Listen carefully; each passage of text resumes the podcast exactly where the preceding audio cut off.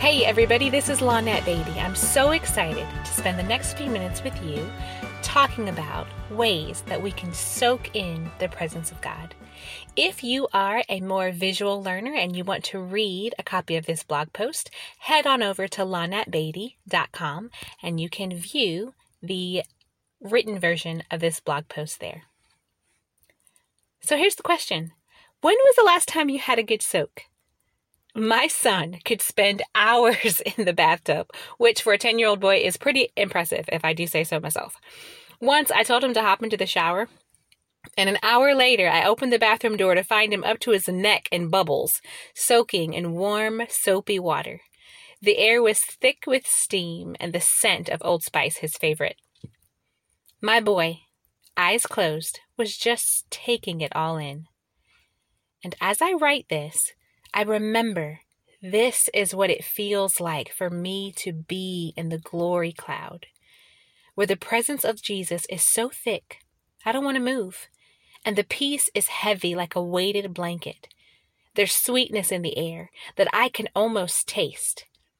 And in this space, the only thought I have is to be overwhelmed with Him. No words are exchanged. The only sound is my heart slowing to match the sound of his heartbeat. And I soak in this moment, just like my son, not worried about the time or the happenings on the other side of the door. The one most important thing is my attention to the lover of my soul, drinking deeply from him the well of salvation. This, my friends, this is how I care for my soul. This is how I take care of my heart. It's how I connect with my heart and with His. And I don't use this time for prayer requests or warfare or journaling or writing sermons. This is just a time to be, to just be with Him. The insight and the revelation, the intercession, the writing, it may come later, but not now. So maybe after reading this, you're thinking, it's time for me to have a good soak. Honestly, I want to shy away from giving you a formula, a particular way of making this happen. That can get tricky because what works for me may not work for you. And the Holy Spirit may have a different idea entirely each time you get together with Him. But I will give you a couple of tips that seem to be a common theme in my experiences and in others that have this practice. Tip number one shh. Quiet. Quiet your mind. This is a great time to turn off that cell phone, put it on Do Not Disturb, to still your heart and your lips. This may not be the best time for your prayer list. Approach the moment as if you've seen the most awe inspiring wonder. A moment so special, you wouldn't want to disturb it with too many words. Tip number two look at Jesus. Use the eyes of your heart to imagine yourself in the room, in a garden, in the throne room, wherever, but imagine yourself with Jesus.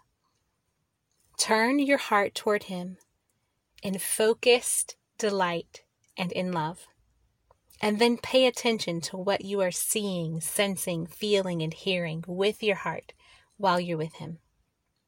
However and wherever you do these things is completely up to you and to Him. I've experienced His refreshing presence in group settings or alone in my living room, and even lying in a hotel bed preparing to teach on a trip. Sometimes there was instrumental music, sometimes there's no, no music at all. It's just me and Him. The important part to remember is that flexibility is key. One more thing. The more my son has found delight in soaking in the tub, I've noticed a few things about him. I hardly ever have to tell him to take a bath now, and I don't have to fight with him. Again, as a boy mom, I am incredibly thankful because this is a miracle. But the other two things I've noticed is that he's in a restful, peaceful, and playful mood when he's finished soaking. And based on his testimony, his sisters have started to do the same just taking time for a good long soak.